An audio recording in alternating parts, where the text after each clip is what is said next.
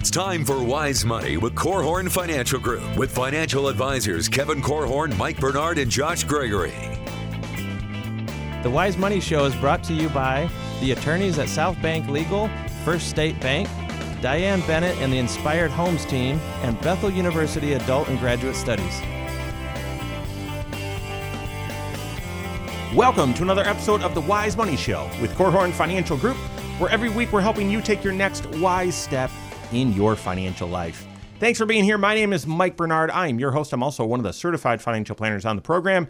Here with me in the KFG studios, my business partners and fellow CFPs, Kevin Korhorn and Josh Gregory. At what age should you begin discussing your financial situation with your family? And at what age would they still be considered too young? And you obviously don't want to wait until it's too late. So, what is the happy medium? We're going to hit that and much more in this episode. And, and, and there's policies in place now, laws that have changed that now make this more important, even more crucial to be to have healthy discussions about about money. We're going to get into all of that. If you have a question for the program, we can help in any way. Reach out to us. We'd love to hear from you. You can find us online, wisemoneyshow.com. You can also call or text us 574 222 2000. That's 574 222 2000. And then all over social media, wherever you're at, we are there as well. Just follow us there and stay up to date on all Wise Money content. So, okay, we're starting a, a two part series about family and money. This is part one. We're talking today about for your adult children and when is the right time to start talking about your personal financial situation with your adult kids. When's it too early? When's it too late? How much detail do you share? Why is this even important? That's what we're hitting today. But then next week, we're going to talk about well, what about for your youngsters? What about for the, the kiddos while they're learning? How much do you talk about finances with them? And well, do you share anything about what you make and, and how much money? Or is it just principles and habits? How do you do that? So, two part series on talking about money. And I guess I would start before we get into the details. Guys, I mean, I guess how would you rate, just your personal opinion, how would you rate, how would you scale or rate families' abilities or willingness to talk about money?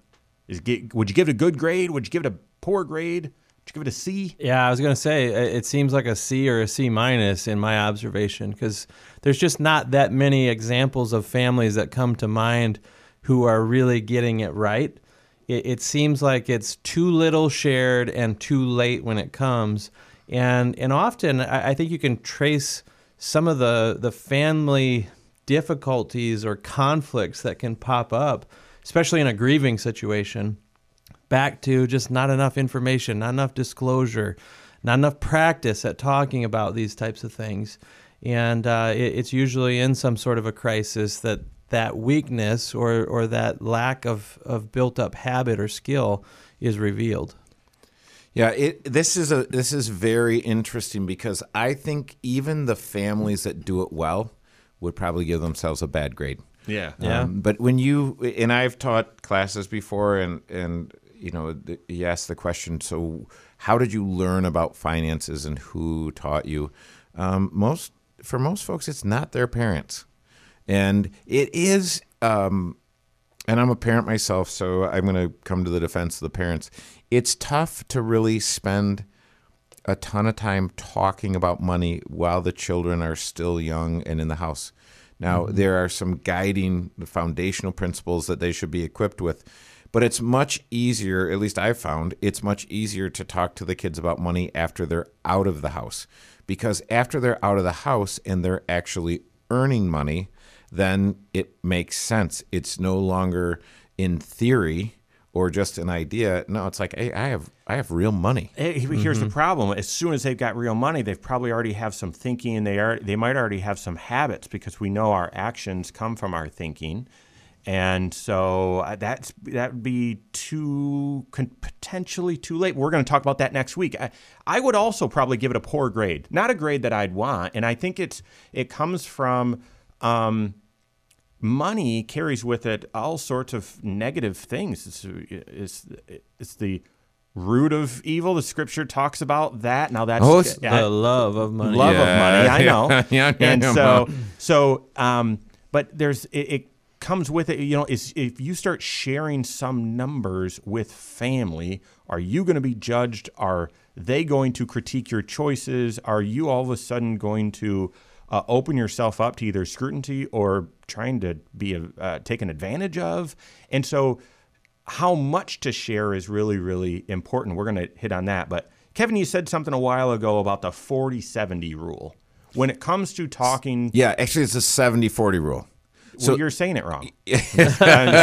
so what is but it? What is it? Yeah, well, it's it's a it's a ratio of uh, talking to listening. So um, no, just kidding. Uh, if you knew me, you might think that's true.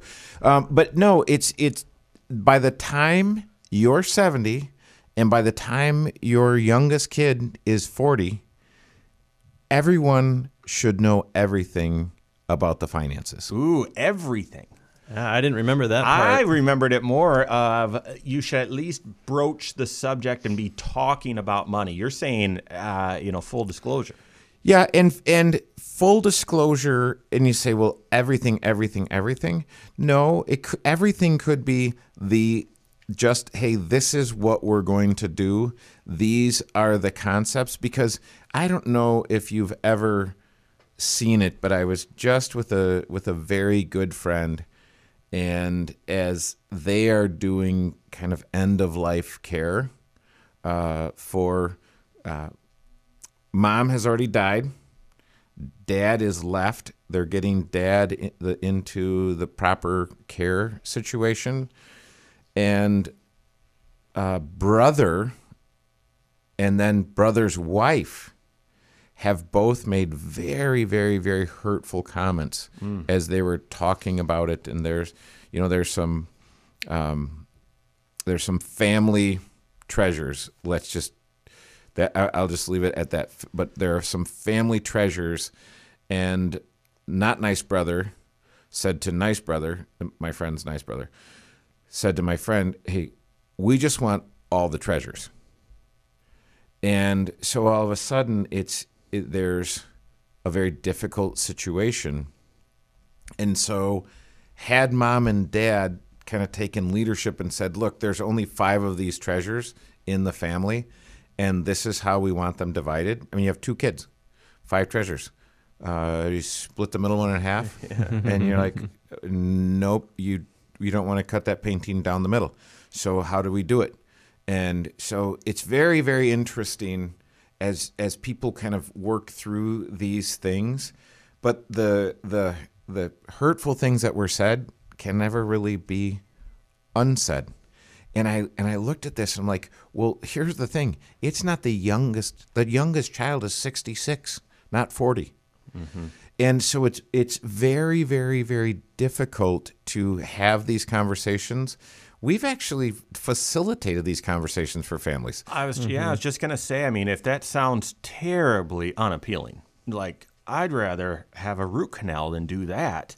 Um, then then have it in a safe space. Uh, you know, uh, the family meeting happens at KFG Yeah. with the certified with a financial planner. facilitator, right? Someone who can kind of guide the discussion and make sure that everyone's being heard and that you're sticking to an agenda and the right things are being disclosed and everything. So, uh, th- this is a type of a situation where, yeah, having a guide or maybe I'll, I'll even use the phrase um, mediator uh, involved to help make sure that uh, conflict doesn't uh, pipe up and and actually ruin some relationships. Unfortunately, that can happen. It almost seems like this is a crucial conversation. Crucial conversations. You, I mean, they most people avoid them because if handled poorly, uh, number one, odds are it feels like it's going to be easier to handle it poorly than, than to get it right, and that could have long-lasting relational implications. So it's a crucial conversation. Handle it appropriately. So why? What? Why? Why would we have? Why would we say the 70-40 rule? And then what do you what do you do? How do you approach it when one of the children hasn't had a great financial reputation? So we've got that more coming up on the Wise Money Show with Korhorn Financial Group.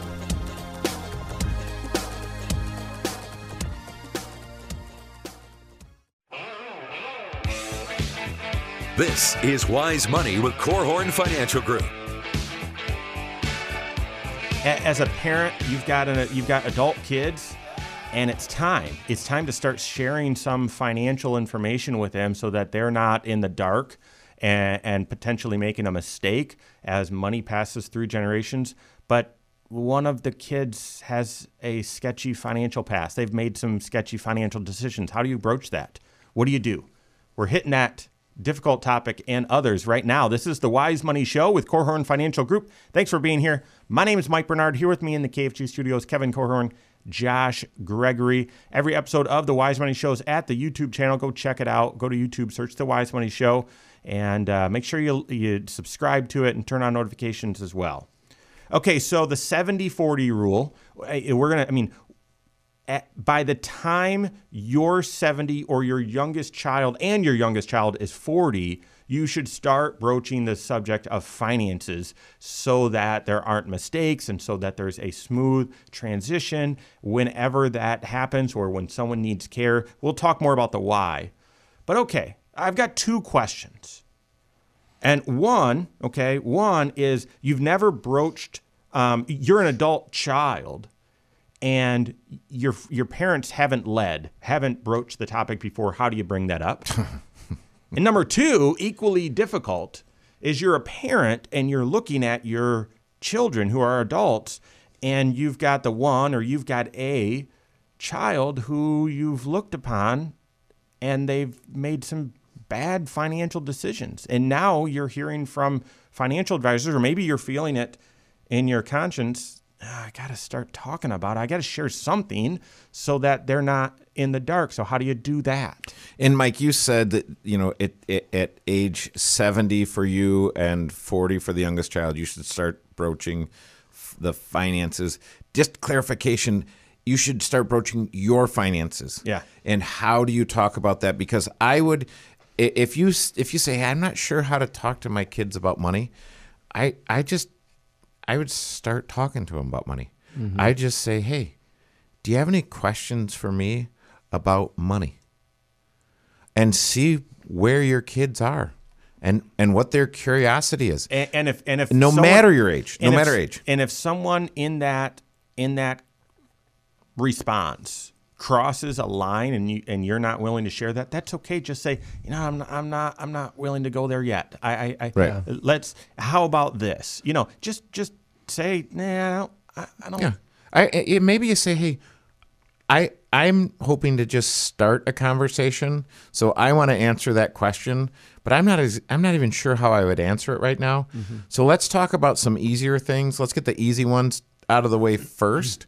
But I think th- there should be an ongoing conversation about money, a healthy conversation where you can be encouraging and kind of educating.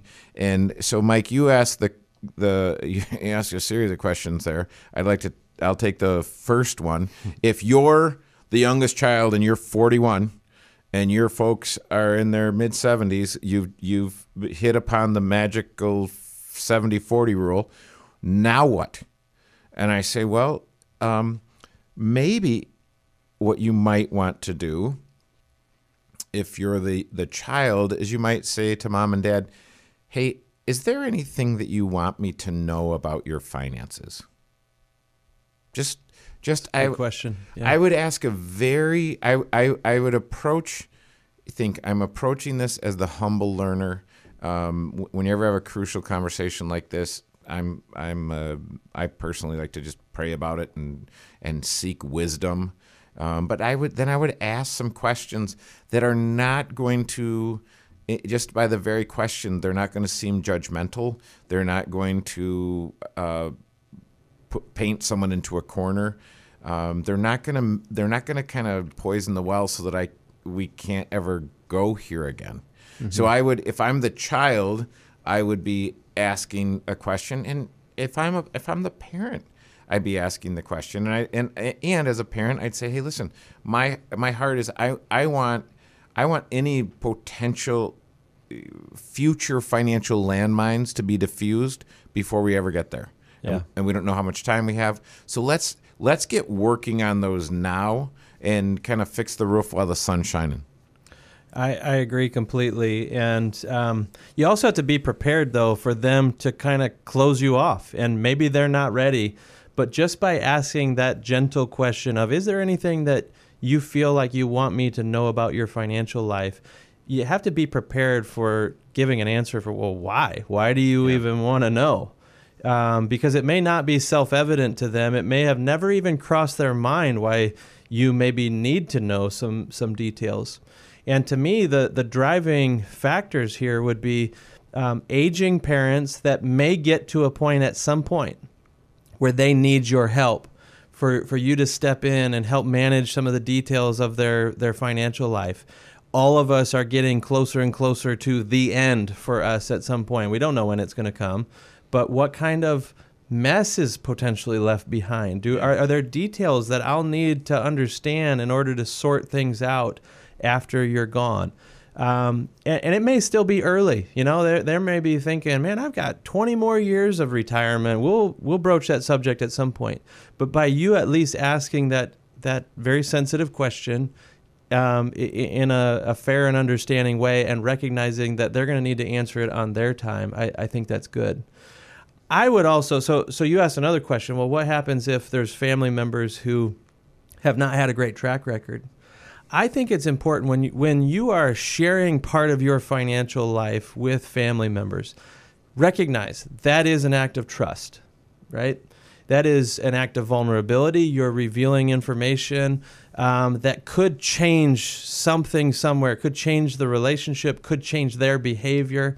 And anytime that we're talking about trust, my mind goes to the the formula or the mathematics of trust. You have to have someone that you trust their character, you trust their competence, and their consistency. And to me, character is about knowing that these family members that you're sharing details with, they have your best interest at heart. Mm. And that's not true of every individual in every single family. There are givers and there are takers sometimes and there there are those who maybe uh, ha- have some selfish motives at times, and it's hard to project that out onto someone else. But just recognize maybe it's not full disclosure to every single person in the family if they're not trustworthy in that way, or maybe they don't have the skills to be able to. Uh, help you manage your, your finances, so they're not the person you would lean on p- potentially. So the the point here is, you, you know, you have to have wisdom in who you're sharing this information with, and there's, in my opinion, there's nothing saying that every bit of information should be shared in equal amounts with every person. It should be based on their trustworthiness and their readiness to receive it. Uh, here's here's what I, I, would I would agree completely, Josh, and I would just add a couple other um, factoids to that or considerations. One is if you if you don't have a massive estate and and, and you don't think there's going to be a huge inheritance that someone is now going to need to steward who maybe doesn't have that character or competence or consistency of doing so, then how do you broach how do you broach the finances? I, I think you would just eh, tell them, hey, just in case you have any questions about things, we've we've listed your sibling as the executor of the will, and so you know, uh, blah blah blah. And that's that's it. But if there is going to be big inheritance and you say, well, yeah, I'm not going to trust this person to play a role, but they're going to be receiving some, then the conversation, instead of discussing details, it should be discussing how they can receive what they're lacking in find in those three areas of trust. That's good. How how can so you know son or daughter um, finances we all know hasn't necessarily been uh, a strength of yours. Uh, what are you doing to increase your your skill set here? Or have you have you worked with a certified financial planner before? Something like that. I want to pick this topic back up and then get more into the why some of the rules.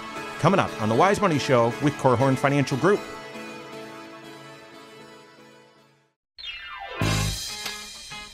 This is wise money with korhorn financial group There's a law that came to be uh, just oh two years ago, year year and a half ago. I don't know that uh, that is is sort of a forcing, not not forcing, but making it more important for you to talk to your adult children about your financial affairs. It's more important now to do multi generational financial planning than it's ever been, in my opinion. That's that's the Secure Act. Why? We're going to tell you coming up. This is the Wise Money Show with Korhorn Financial Group. Thanks for being here. My name is Mike Bernard. Here with me in the KFG studios, Kevin Korhorn and Josh Gregory. Every episode of the Wise Money Show is on podcast wherever you go and listen. Check us out. Search the Wise Money Show. When you're there, rate the program. We appreciate that. Leave any comments as well. All right, so we're talking about the delicate issue of talking about money.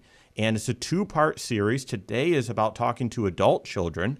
So by the time you're 70 and your youngest is 40, you need to be disclosing everything about your finances. So is that everything, everything? No, it's everything that they can handle, everything that would equip them and you guys to be on the same page financially. Some some folks or some families that have lots of skill and consistency and that's very um, maybe out in the open, I would disclose a lot. Others, where there's lots of financial baggage or other baggage, I would disclose a little, but enough so that things don't get lost in the shuffle. Okay. Next week, we're going to talk about to your youthful kids. How do you talk to them about money so that they've got, they're growing the skills and the habits early on and avoid some financial mistakes and, and so on. So, the Secure Act changed the game. It changed the game with multi generational financial planning. So, why? Why did the Secure Act, why is this topic of, of the 70 40 rule more important and applicable today than in years past? Well, you mentioned multi generational planning, and anytime that you have beneficiaries named on some of your retirement accounts, for example, there could be tax ramifications to the people who receive the leftovers at the end of your retirement.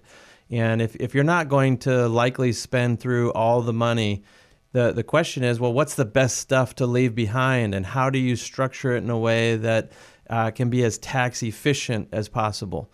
Well, that starts getting into not only your tax picture, but now the generations that follow you. Their their tax picture also matters because it might not be you who ends up paying the tax on this money; it could be them potentially. And uh, one of the, the great planning tools that we had available to us for our entire careers, right up until about a, year and a third or fourth ago um, was this idea of a stretch IRA, which basically is more of a concept. It's not an actual financial product or anything. The, the concept being that when you leave behind IRA money to someone other than your spouse, it used to be that they could stretch it out over their entire lifetime or at least spread it out over many, many years. And in doing so, they're allowing that tax shelter to stay intact longer and they're only having to pay tax on bite-sized amounts that they're forced to pull out over over time.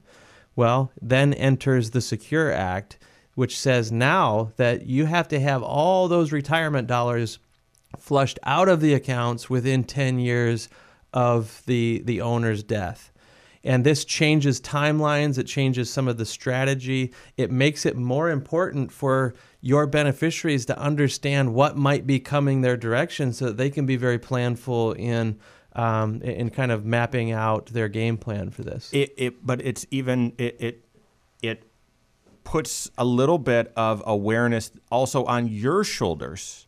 You you know all the details though. So the question is how how much of these details are you going to share with your kids? Share all of the necessary um, uh, uh, details, but you know all of them. So now that the Secure Act is in place and this the, the potential to stretch that account out by the, the beneficiaries just taking at least a required distribution each year, um, that's gone now. There's no required distribution.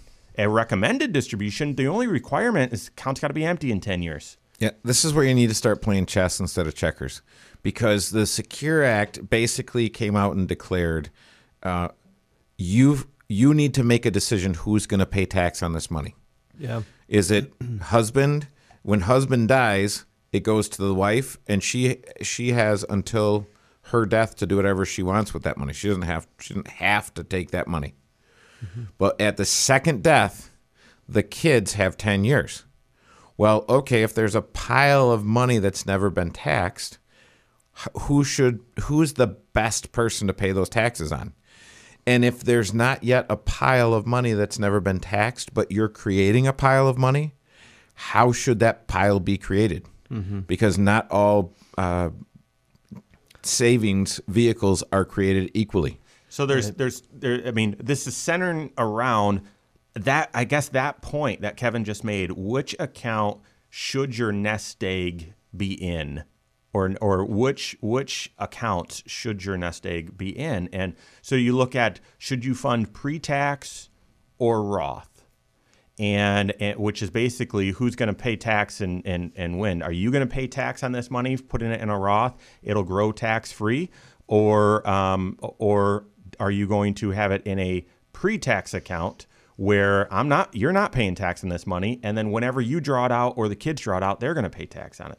And so funding pre-tax or Roth, and then whether you would do a Roth conversion. If you've said, "Nah, I've avoided, I've I've pre-taxed this all the way in, and now that I'm looking at this rule, you know what? I should be the one to pay the tax.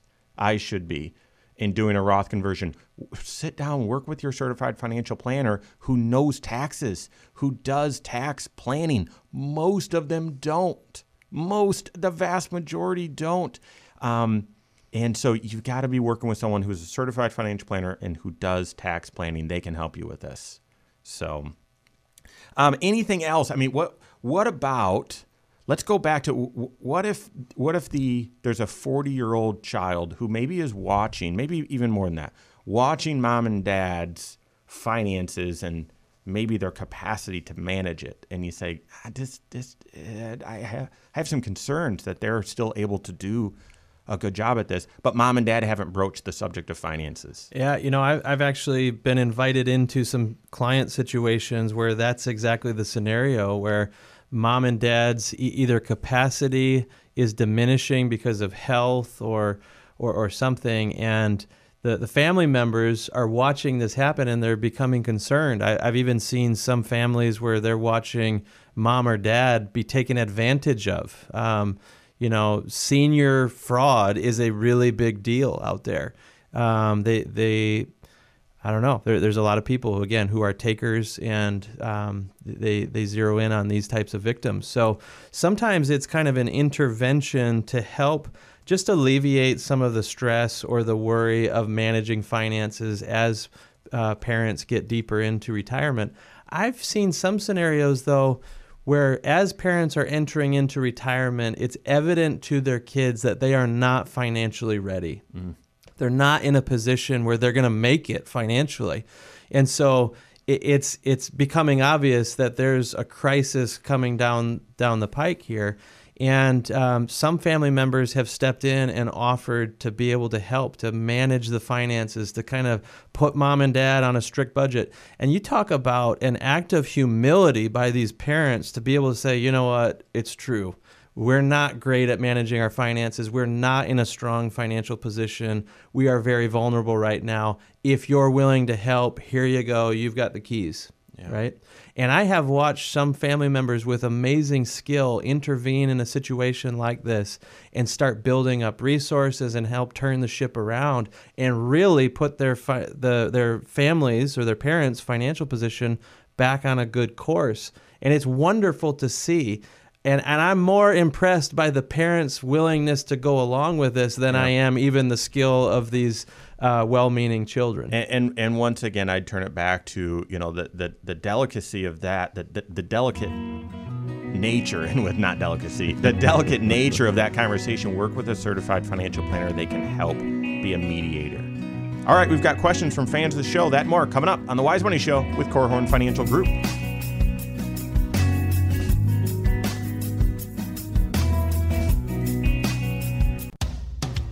This is Wise Money with Korhorn Financial Group. The Wise Money Show is brought to you by the attorneys at South Bank Legal, First State Bank, Diane Bennett and the Inspired Homes team, and Bethel University Adult and Graduate Studies.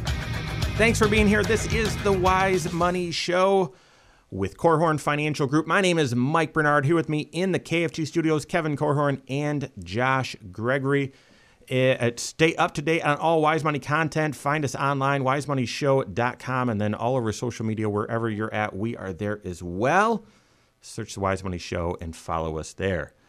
All right, we're into questions from fans of the show. I want to thank auto owners for sponsoring this segment. We appreciate your sponsorship and your willingness to help support the Wise Money efforts. Thanks for being uh, a sponsor. All right. So first question: uh, Do I need to buy a renter's policy in order to cover my kids' belongings while they're away at college? Uh, that's a good question. I mean, uh, to to me, we get this question a lot. Uh, It does it make sense to have a renter's policy when they're away, maybe in an apartment or a dorm or something like that? And uh, the answer is, I mean, it can depend. Uh, some policies, your own homeowner's insurance, uh, you know, the parents' homeowner's insurance at home can extend some of the contents of their uh, of their property over to um, the kids' stuff that's away with them at school. So their wardrobe, their computer, the stuff they took away with them can still be covered if um, you know there was a loss while you're while they're away at school. So it's not always necessary as long as that 10% calculation is adequate. Um, you know, most college students aren't taking you know tens of thousands of dollars worth of stuff with them off to school, but um, you know, there, there are still some advantages of maintaining a renter's policy as well. Um, and so I, I encourage people to talk through this with their insurance advisor who's going to understand the, the situation. Make sure you're disclosing to them all of the facts about where they're living and you know w- what kind of risks they may be facing that sort of thing but just know that you have more than just a renter's policy as an option sometimes you've already got some coverage built into your home Once you think it's easy, it's not. Let, us just dive into this. If I can just geek out for just a second. So, so on your homeowners and pol- uh, homeowners policy, you you've got um, two sections of coverage. You've got your you know the the coverage on the property, and then you've got liability. Okay, so the coverage on the property. Part A is if the house burns down or whatever, and you've got to repair the dwelling. That's your dwelling coverage. Part B is a, any other structure, so a detached structure, a shed, something like that. C, what we're talking about, the third sec, the, the third part is personal stuff. If the house burns down, then your jeans do too. Your couch burns down too. And then the, the fourth is there's coverage there to fix the house up and and uh, and put you in an extended stay or cover your rent or whatever while it's being fixed up. So it's this it's this part C that we're talking about there. That's the content coverage. Now, Josh is absolutely right in saying talk to your insurance agent when this happens. But it let's most insurance companies do extend about 10% of that personal uh, property, the belongings coverage, to um, dependent children that are away at college. So most do.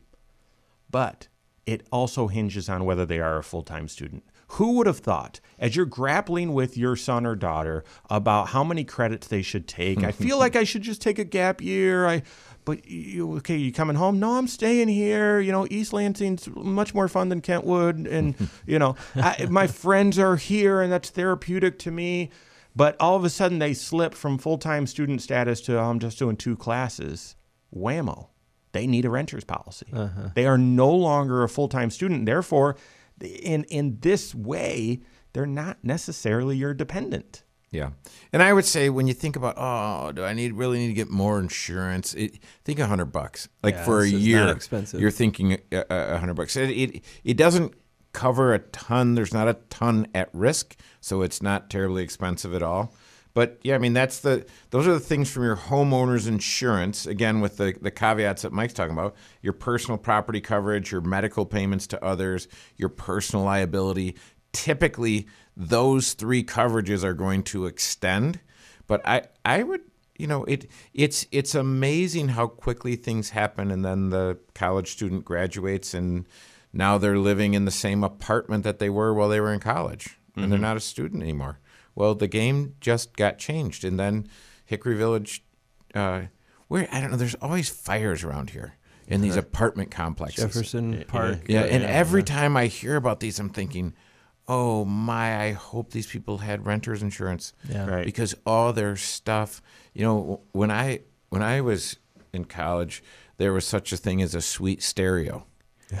so like you could have a sweet stereo that might be it might have cost seven hundred dollars Yeah. which that was a ton of money back then. Yeah. And you're like, yeah, yeah, you definitely want to protect that. Like, forget the clothes. Like, you can have my jeans and. But but I mean, you, but- you might be great at you know turning your curling iron off and the, your straightener and and you know I don't do candles anymore. I just do Scentsy. You know, it's all it's all good. But your neighbor connected to your apartment below you or right next to you, they might have tons of candles.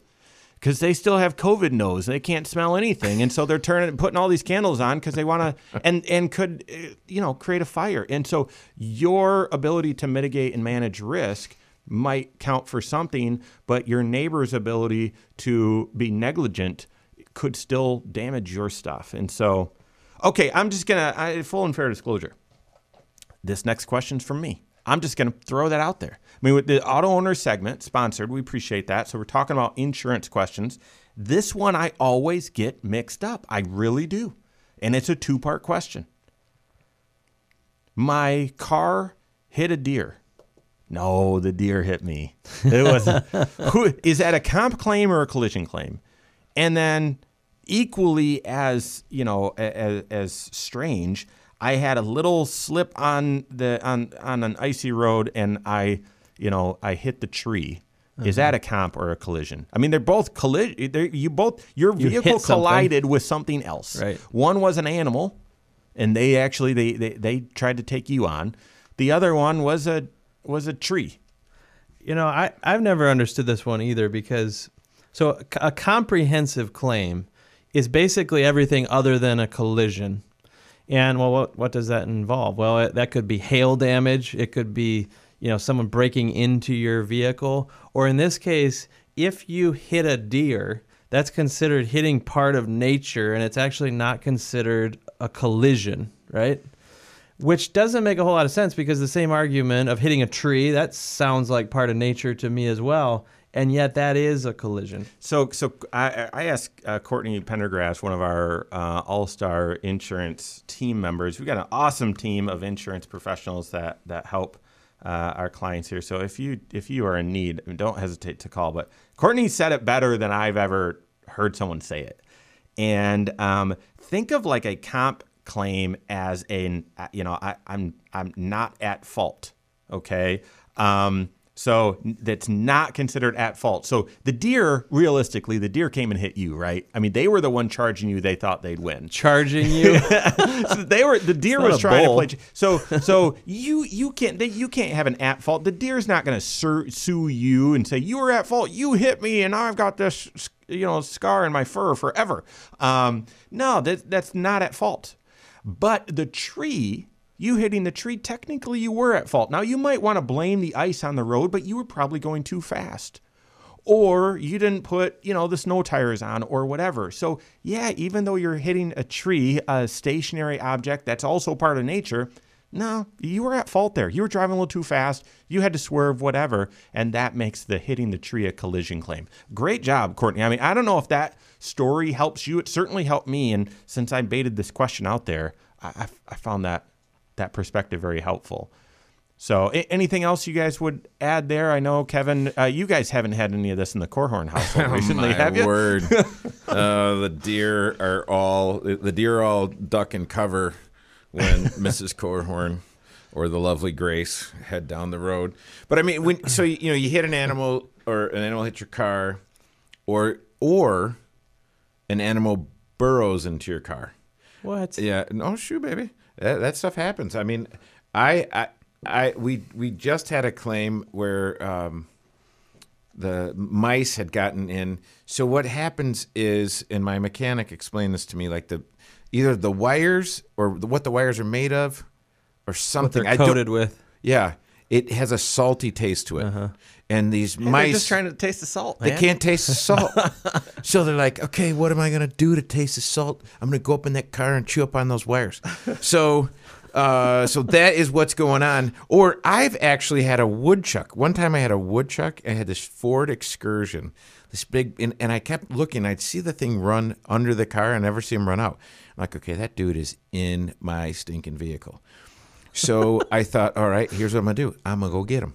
So I got a pair of vice grips, and I went and I quietly I opened the hood. You can't really quietly open the hood, but I was trying to be stealth man, and and I did. And I looked down and I see this just I see this kind of ball of fur and the tail, and I'm like, okay. Did you pinch the tail? I, I did. I took the vice oh grips, and because I thought I would grab the tail and pull the thing out.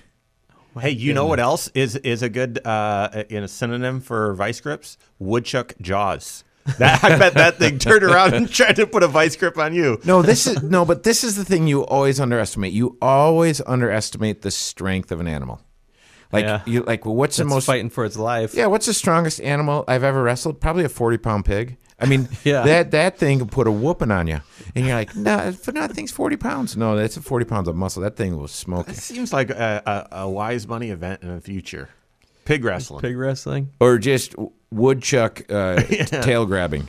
So no, I grabbed the thing by the tail with the with the with the vice grips, and I didn't even I wasn't even able to lock them, and that thing was out of there. And I'm like, well, he was he wanted to live more than I wanted. All right, so so here we go. This is this is connected. I, that question was baited because this one's connected, and we're we only have just a minute, guys. So if um so how do you know when you should turn in one of those claims? Okay, you've got a uh, you, you've you've you've got a fender bender. The cost to fix it up, say you, you hit the tree, you hit the deer, whatever. The cost to the cost to fix it up is about a thousand bucks. Do you turn in that claim or not? No, don't let your insurance be your first dollar coverage. Period. And I, not that I have experience, but I do have extensive experience with this. If your car is totaled, um, because a certain member of my family hit a deer, totaled the car, I said, "Look, I'd like to buy it back and for salvage value. Salvage value was about 400 bucks. I bought it for 400 bucks, had it towed to a body shop. The body shop got it back in working order wasn't perfect, but it still worked. And so, it, but it was multi, the the total program was thousands of dollars. work with your certified financial planner. I mean, your CFP helps you with coverage, but also what are the right deductibles, and then therefore which of these should you just cover out of pocket or actually turn in. So, all right, great questions. That's all the time we have for today. On behalf of Kevin Korhorn, Josh Gregory, all of us at KFG, have a great weekend. We'll see you next Saturday for the Wise Money Show with Korhorn Financial Group. Securities offered through Silver Oak Securities, member FINRA slash SIPC. Advisory services offered through KFG Wealth Management LLC. Doing business as Korhorn Financial Group. KFG Wealth Management LLC and Silver Oak Securities Incorporated companies are unaffiliated.